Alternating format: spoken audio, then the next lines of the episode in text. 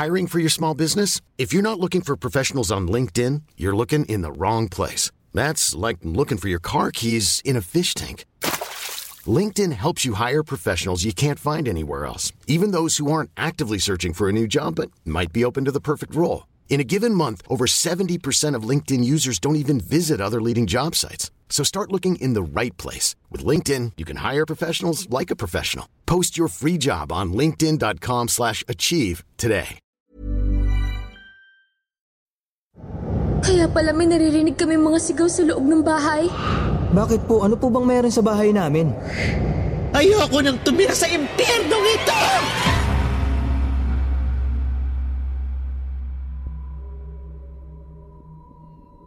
The itsy bitsy spider went up the water spout.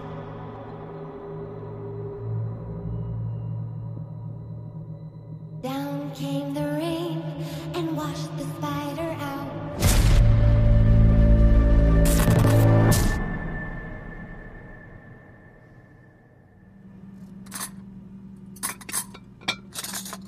O Clyde, kumusta ang pagtakbo mo bilang student council president? Sa tingin mo ba mananalo ka? Nangangampanya pa po kami pa. Sa tingin ko naman po, marami ang sumusuporta sa party list namin. Baka po manalo kami. Eh, siguraduhin mo na yan. Walang talunan sa pamilyang to. Kaya hindi ka pwedeng matalo. At itong grades mo sa math ha? Masyado pang mababa. Naka 90 naman po ako pa. At pinagmamalaki mo pa yan? Ang baba pa niyan kumpara sa grades ko nung nag-aaral pa ako. Mais ka nga, mag-isip ka. Hindi pwedeng makontento ka na lang sa kung ano lang ang kaya mo. Kung gusto mong magtagumpay sa buhay, dapat masipagan mo pa ang pag-aaral mo. Si kuya po may pinakamataas na grade sa section nila pa. Isa ka pa. Huwag kang makikialam dito. Makakala mo hindi ko napansin na bumababa ang grades mo. Nag-aaral ka pa ba? O baka mas inuuna mo pa yung mga walang kakwenta-kwentang bagay. Sorry po. Mas pagbubutihin ko pa po sa susunod. Siguraduhin mo lang, kundi malilintigan ka talaga sa akin. Minda, ano ba tong luto mo? Masyadong maalat. Ha? Hin- hindi naman na. Sa tingin mo nagsisinungaling ako? Hindi naman sa ganun, mahal. Tinatawag mo ba akong sinungaling sa harap ng mga anak natin? Eh, eh, hindi. Wala kang kwentang asawa at ina. Wala ka na nga magawa para matulungan ang mga anak natin sa pag-aaral nila. Pati pagluluto, hindi mo pa magawa ng tama. Anong klase ka may bahay? Ah, ipagluluto na lang kita ng iba, ha? Wag na. Nawala na ako ng gana.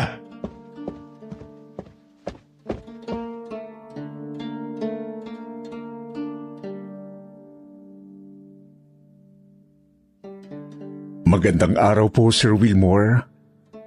At pati na rin sa mga taga-subaybay ng inyong YouTube channel na Kwentong Takip Silim. Mag-iisang buwan pa lang mula noong nagsimula akong makinig sa mga stories ninyo. At nais ko po na ibahagi din sa inyo ang sarili kong karanasan. Nangyari po ito noong 16 years old pa lang ako sa bahay namin sa Marabeles, Bataan. Lumaki kami ng kapatid kong si Lizzie na palaging sinasaktan ni Papa ang mama namin. Disiplinaryan din siya sa aming magkapatid. Pero madalas ay sumusobra na ang paraan niya sa pagdidisiplina. Ang hindi namin alam, may malagim na dahilan pala kung bakit siya nananakit.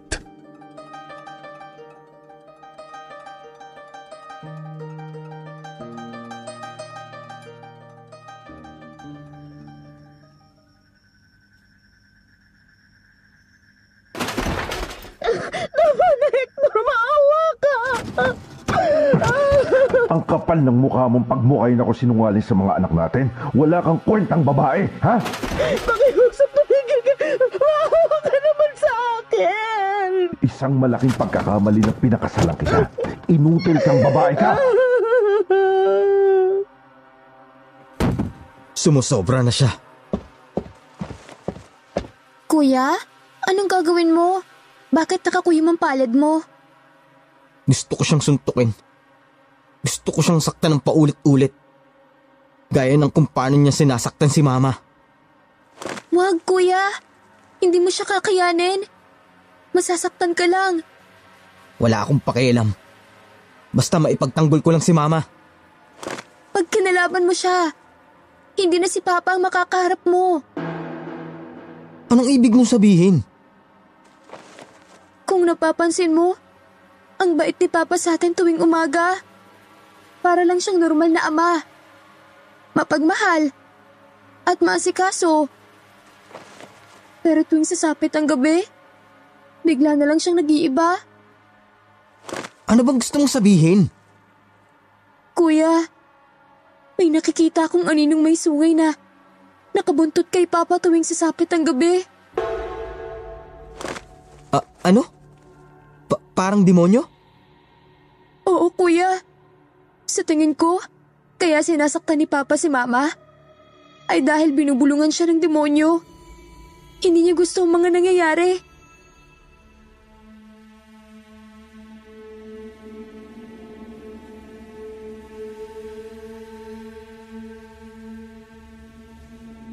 Sir Wilmore, gustuhin ko mang paniwalaan ang mga sinabi ni Lizzie. Hindi ko magawa noong una. Nakatatak na kasi sa isip ko na masamang tao ang papa namin. Na walang kahit anong demonyong kumokontrol sa kanya. Dahil siya mismo ang demonyo.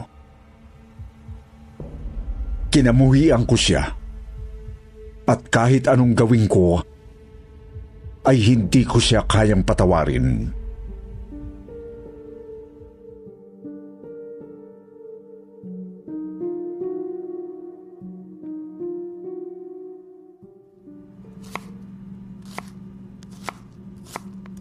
Ma, bakit ba kasi hinahayaan mo lang nasaktan ka ni Papa? Kita mo, may bago ka na namang pasa. O- Wala to anak. Eh, hindi to dahil sa papa niyo. Nadulas lang ako sa banyo. Pwede ba ma, huwag niyo na po siyang pagtakpan. Naririnig namin mula sa kwarto namin pinagbubuhatan niya kayo ng kamay. At lagi ka rin niya pinagsasalitaan ng masasakit na salita sa harap namin.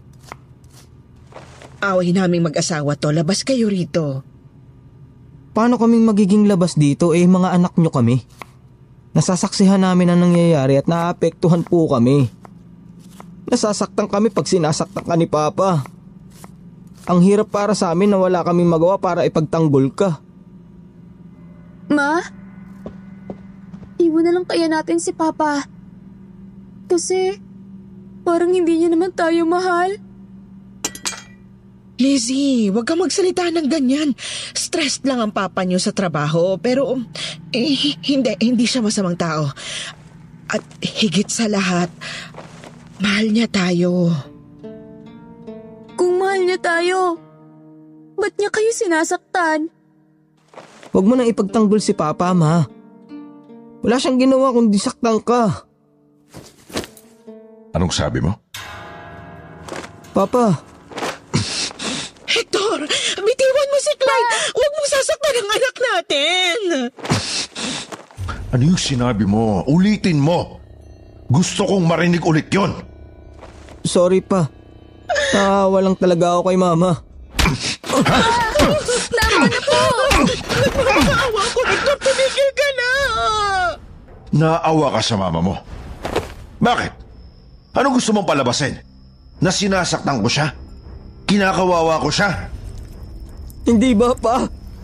Ha? Sumasagot ka pa talaga, ha?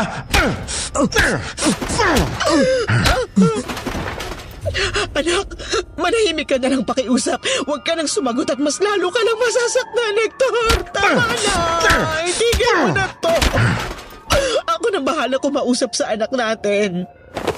Bakit? Mas kaya mo ba siyang disiplinahin? Mas mabuti ka bang magulang? Ha? Hindi. Ang sa akin lang naman, ayoko masaktan si Clyde. Talagang masasaktan ang batang to. Kailangan niyang masaktan para magtanda. Ang bata-bata pa niya pero ang laki na ng ulo. Hoy Clyde, ama mo pa rin ako. Hindi ka mabubuhay sa mundong to kung wala ako. Naiintindihan mo? Kung alam ko lang na ikaw ang magiging ama ko, sana hindi na ako nabuhay! Ha? Wala ka talagang respeto sa akin, ha? Wala kang utang na loob. Sino ka ba sa tingin mo? Ang lakas ng loob mong sagot-sagutin ako, ah!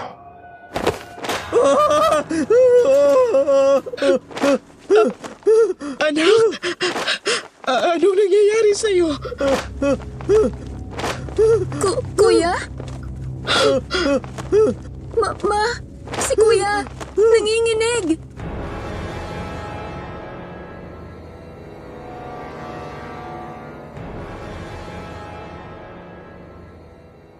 Sir Wilmore, hanggang ngayon, nakatatak pa rin sa isip ko ang nakita ko nung gabing yon. Habang sinusuntok ako ni Papa, may nakita akong isang malaking anino sa kanyang likuran. Meron itong malaking sungay at inilalapit ang sarili sa bandang tenga ni Papa.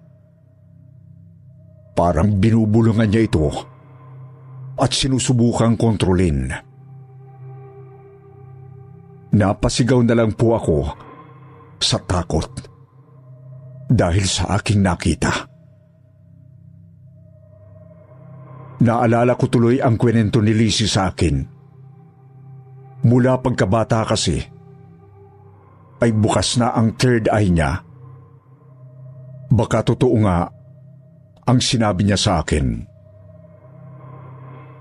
Baka meron niyang demonyo na kinukontrol ang papa at pinapagawa siyang masasamang bagay.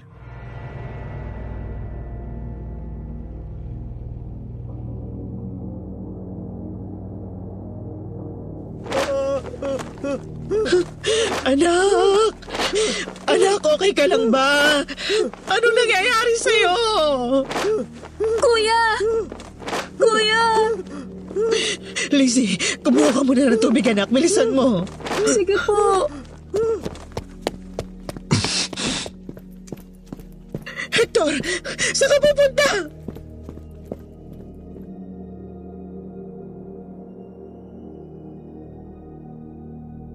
Sir Wilmore, bukod sa kalupitan ni Papa, may isa pa po kaming kinatatakutan sa bahay. Ito ay ang mga ligaw na kaluluwang nagpaparamdam sa loob mismo ng bahay.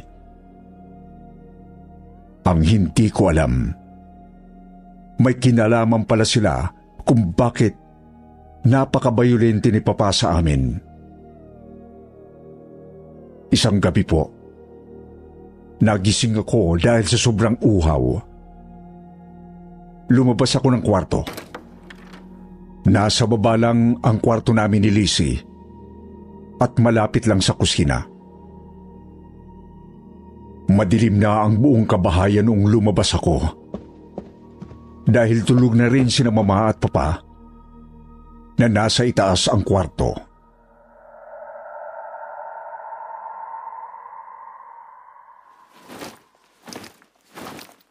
Ano ba yun? Ba't parang may nagmamarcha sa taas?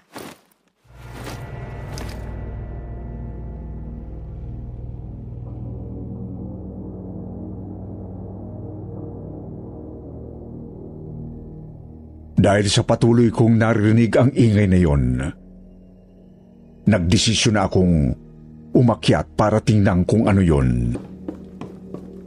At laking gulat ko nang may nakita kong mga sundalong hapon na nagmamartsa sa labas mismo ng kwarto ni na mama at papa. Nakatalikod po sila mula sa kinatatayuan ko pero talagang tumintik ang balahibo ko sa aking nakita. Hindi ako makagalaw dahil sa gulat ko at pinagpapawisan ako ng malamig dahil sa takot. Habang patuloy na nagmamarcha ay bigla na lang po silang naglaho na parabang tinangay ng hangin.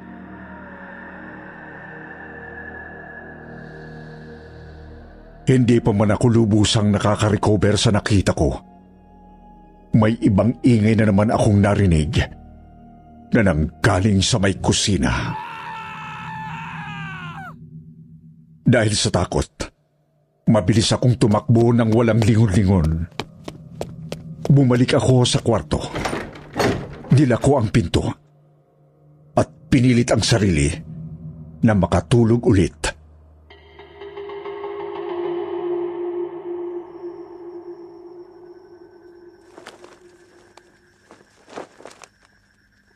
Nagpaparamdam na naman ba sila, kuya?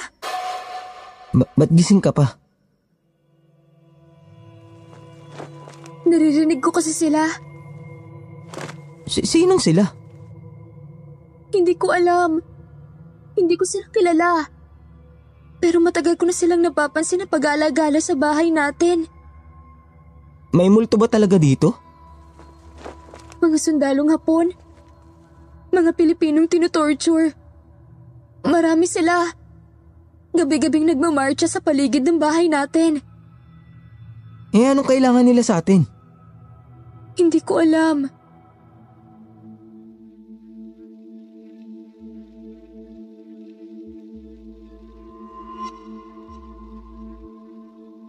Sir Wilmore, dahil sa takot, ay naisip kong sabihin kay Mama na umalis na kami sa bahay namin. Pero hindi ko alam na ang pag-uusap na yun pala ay simula ng mas masilimuot na pangyayari sa buhay namin.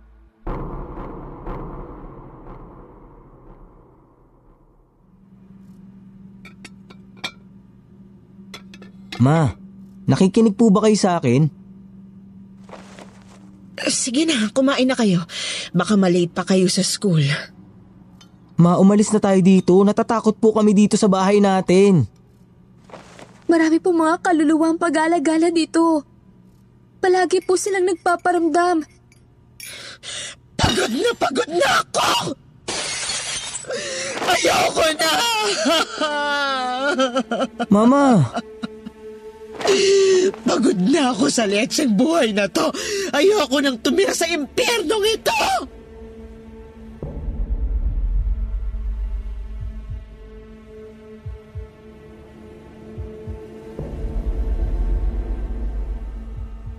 Mula po noon ay hindi na namin makausap ng maayos si Mama. Lagi siyang tahimik at kinakausap lang kami kung kailangan. Pag tinatanong namin siya o kinukumusta, hindi siya nagsasalita. At tuwing sinasaktan siya ni Papa, ay hindi na rin siya umiimik. Hanggang sa isang araw, bigla na lang pong nawala si Mama.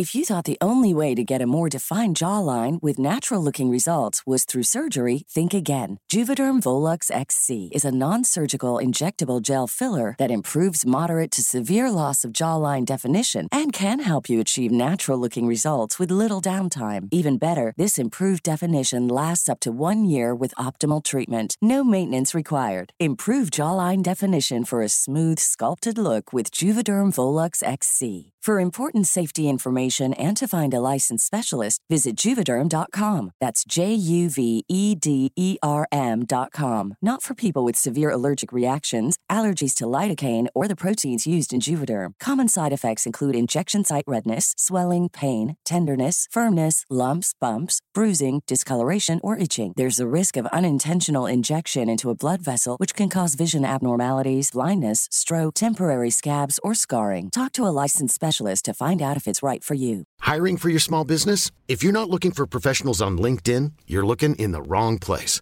That's like looking for your car keys in a fish tank.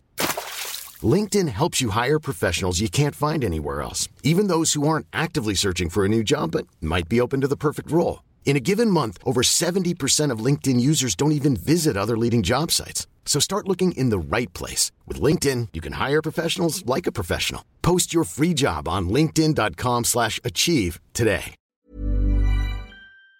Kuya! Kuya, gumising ka! Oh, anong problema? Si Mama! Iniwan na niya tayo! Ha? Ano ibig mo sabihin? Nakita ko siyang lumabas ng bahay.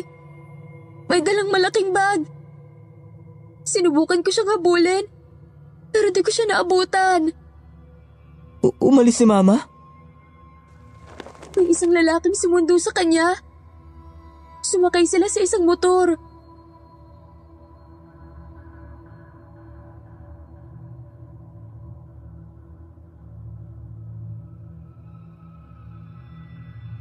Sir Wilmore, hindi po ako makapaniwala na nagawa ni Mama sa amin yon. Mula sa pagkabata, kilala namin siya bilang isang mapagmahal na ina.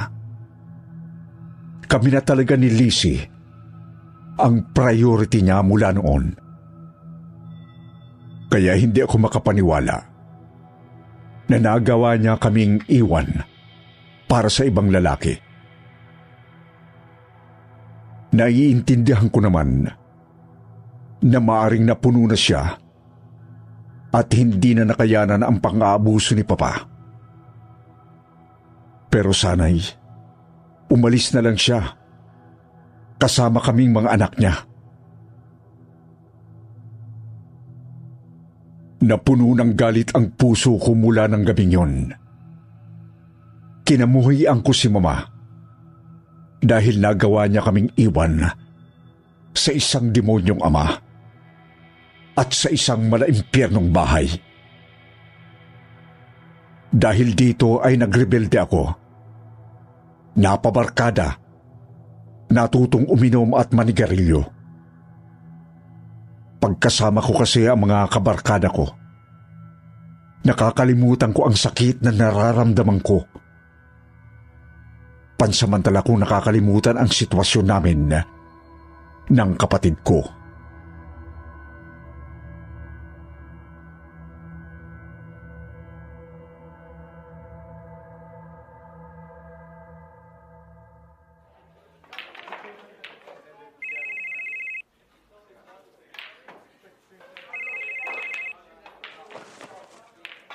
Hello, Lizzie?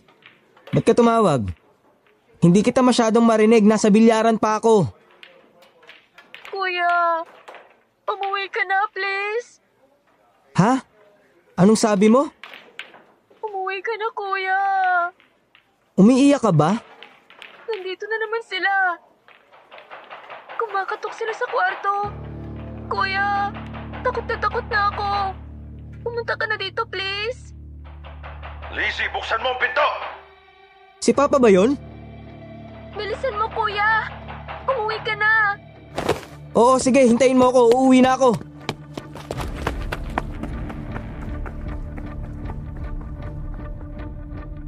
Mabuti na lang po.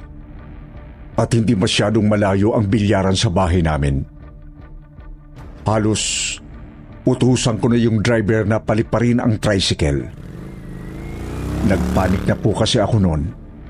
Alalang-alala ako sa kalagayan ng kapatid ko. Doon ko na-realize na sa kagustuhan kong makalimot sa lahat ng problema, napapabayaan ko na pala si Lizzie.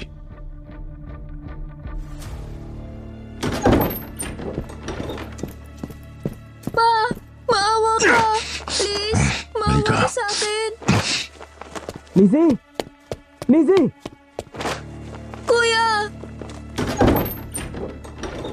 Papa, anong ginagawa mo? Hayop ka talaga!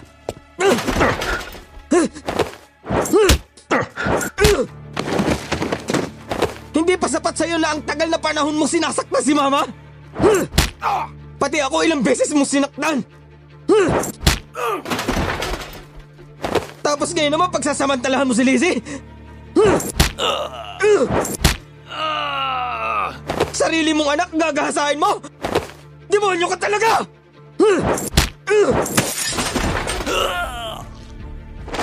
Kuya!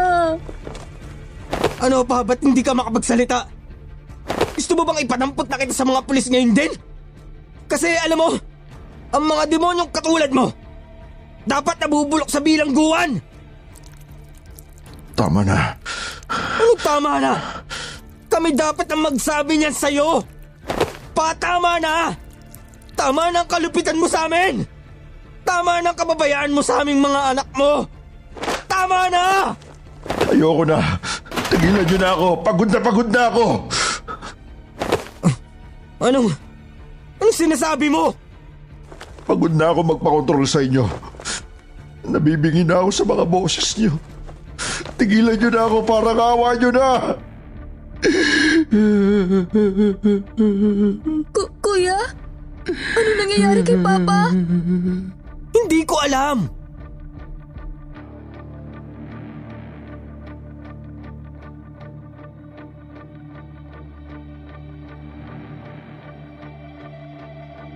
Tumawag po kami sa tita Lia namin. Ang nakatatandang kapatid ni Papa.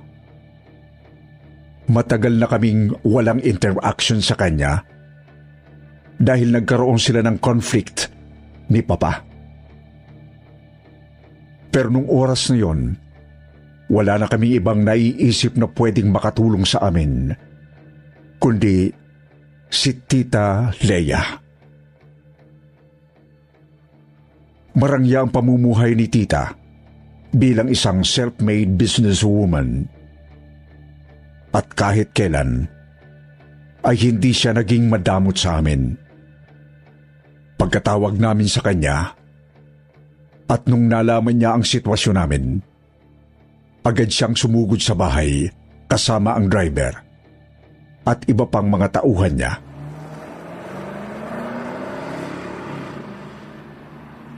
Dinala niya kami sa bahay niya habang si Papa naman ay ipinasok niya sa rehab.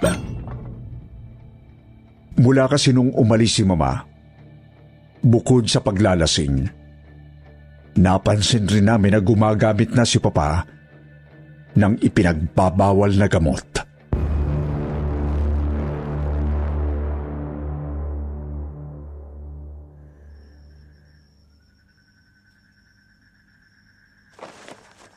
Hindi ako makapaniwalang pinagdaanan niyo rin ang mga bagay na pinagdaanan namin ng papa niyo noon.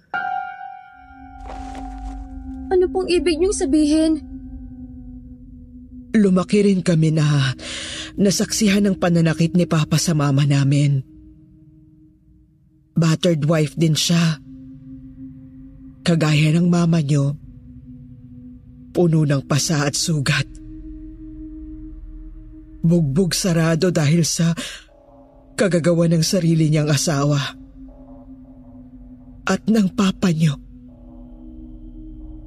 Mula pagkabata, binubugbog na siya ng lolo niyo.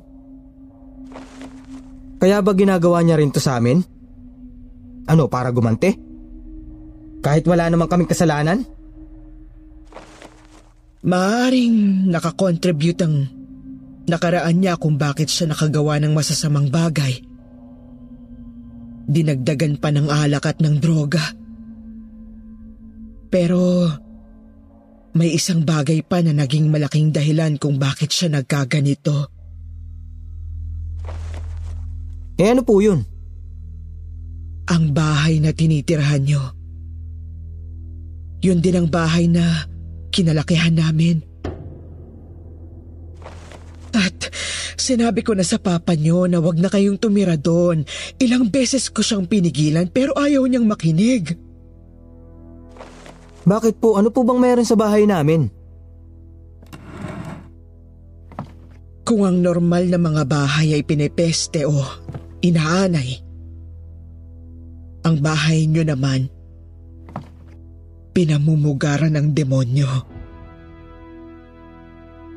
Ang kadiliman ng nagsisilbing peste na sumisira sa buhay ng kung sino mang titira doon. K- kaya pala may nakikita akong... Ah, anino na may sungay? Oo. Ilang beses din naman niyang nakita ng papa niyo noon.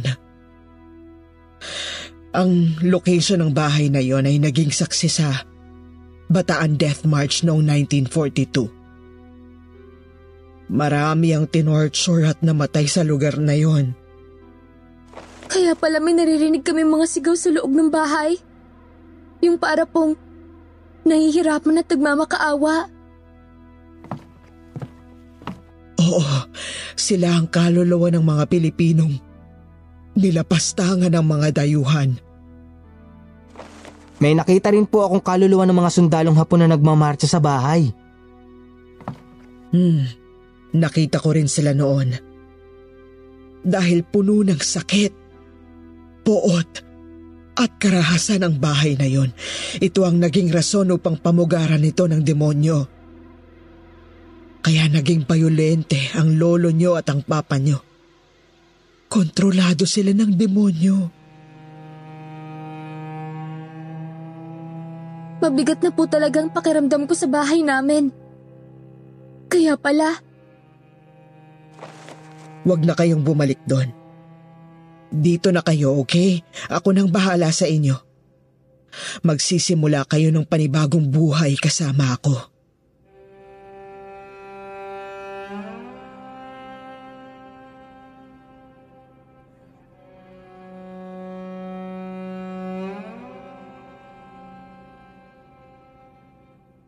Sir Wilmore, mula noon ay si Tita Leia na ang nagsilbi naming magulang.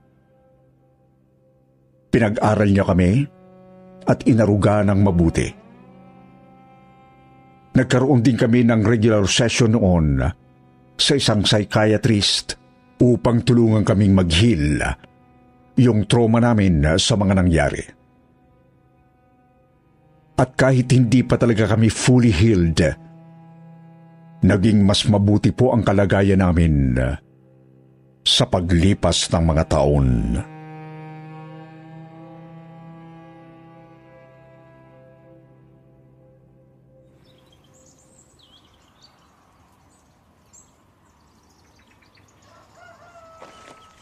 Patawarin niyo ako mga anak.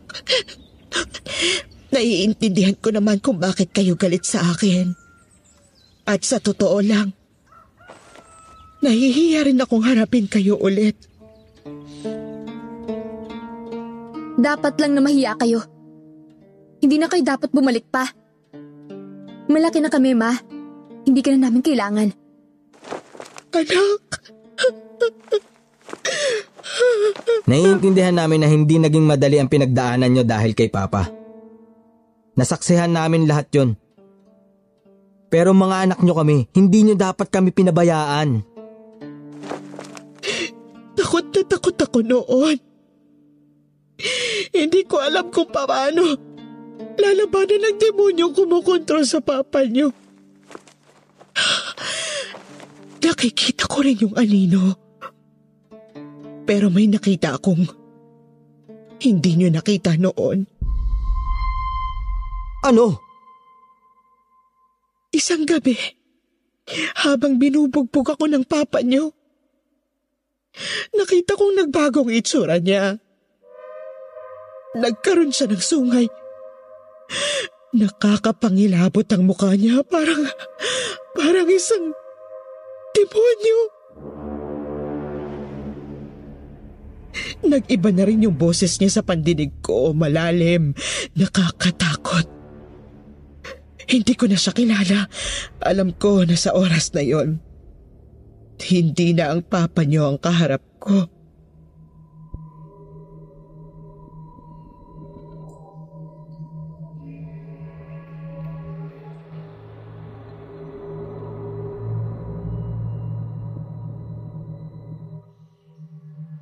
Ilang beses humingi ng tawad si mama sa amin. Pero hanggang ngayon po, sinusubukan pa rin namin siyang patawarin. Naniniwala kami ni Lizzie na dapat namin siyang patawarin para sa sarili namin. For peace of mind. Pero hindi namin minamadali ang mga bagay-bagay. Hinahayaan muna talaga namin ang mga sarili naming mag-heal at matutong magpatawad. Tinitreat pa rin namin si Mama na may respeto. Pero hindi pa namin kayang ibalik ang dati. Three years ago po, namatay si Papa. Inatake siya sa puso habang nasa loob ng rehab. Siguro dahil na rin sa galit namin sa kanya, hindi kami gaanong nagluksa. Pero hanggang ngayon ay sinusubukan rin naming patawarin siya. Sana'y mapatawad siya ng Diyos sa kanyang mga nagawa. Maraming salamat po sa pakikinig nyo sa kwentong ipinadala ko. Thank you din sa opportunity na ito. Sana po ay patuloy pa kayong maglabas sa mga nakakatakot na true horror stories para sa mga tulad kong listener nyo. More powers sa inyong lahat. At God bless sa ating lahat. So the itsy bitsy spider went up the spout again.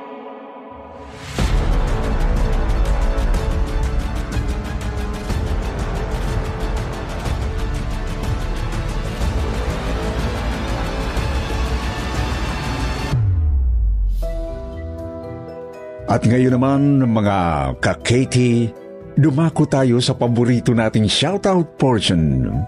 Shoutout going out to Angel Gauran, Angelica Gacosta, Anjanet Claro, Yocona, Feli Operiano, Maria Ana Villaflores, Crisa Fenis, Rona Sangrones. Elmer Ibanez Jr. at Zach Santos. At ngayon magbabasa naman tayo ng pinakamagandang comment galing kay Rona Sangrones at Maria Ana Villaflores. Sabi ni Rona, Hello po kwentong takip silim. Ganda po ng mga stories, sarap palagi makinig. Maganda kasi ang pagnanarrate, kaya nakaka-addict makinig. Kahit pahating gabi, kaya naman Nakaka-excite kapag may bagong premiere. Parang magbubukas ka ng regalo. Yun ang feeling kapag magpi-play ka na. Sabi din ni Maria, Good morning listeners ng KT Channel. Happy listening to Masaya ko at meron akong aabangang mamaya. Thank Team KT for keeping us company. Hindi nakakasawa ang inyong mga narrations at love ko lahat ang narrators especially Sir Wilmore. More power to your show. God bless us all. Sa mga hindi nabanggit, sa susunod na lang po, huwag niyo pong kalimutang mag-reply sa ating shoutout box na nasa comment section para ma-shoutout ang mga pangalan nyo. Muli po, mula sa bumubuo ng kwentong takipsilim at sityo bangungot. Ito ang inyong lingkod Sir Wilmore Plupino, nagpapasalamat.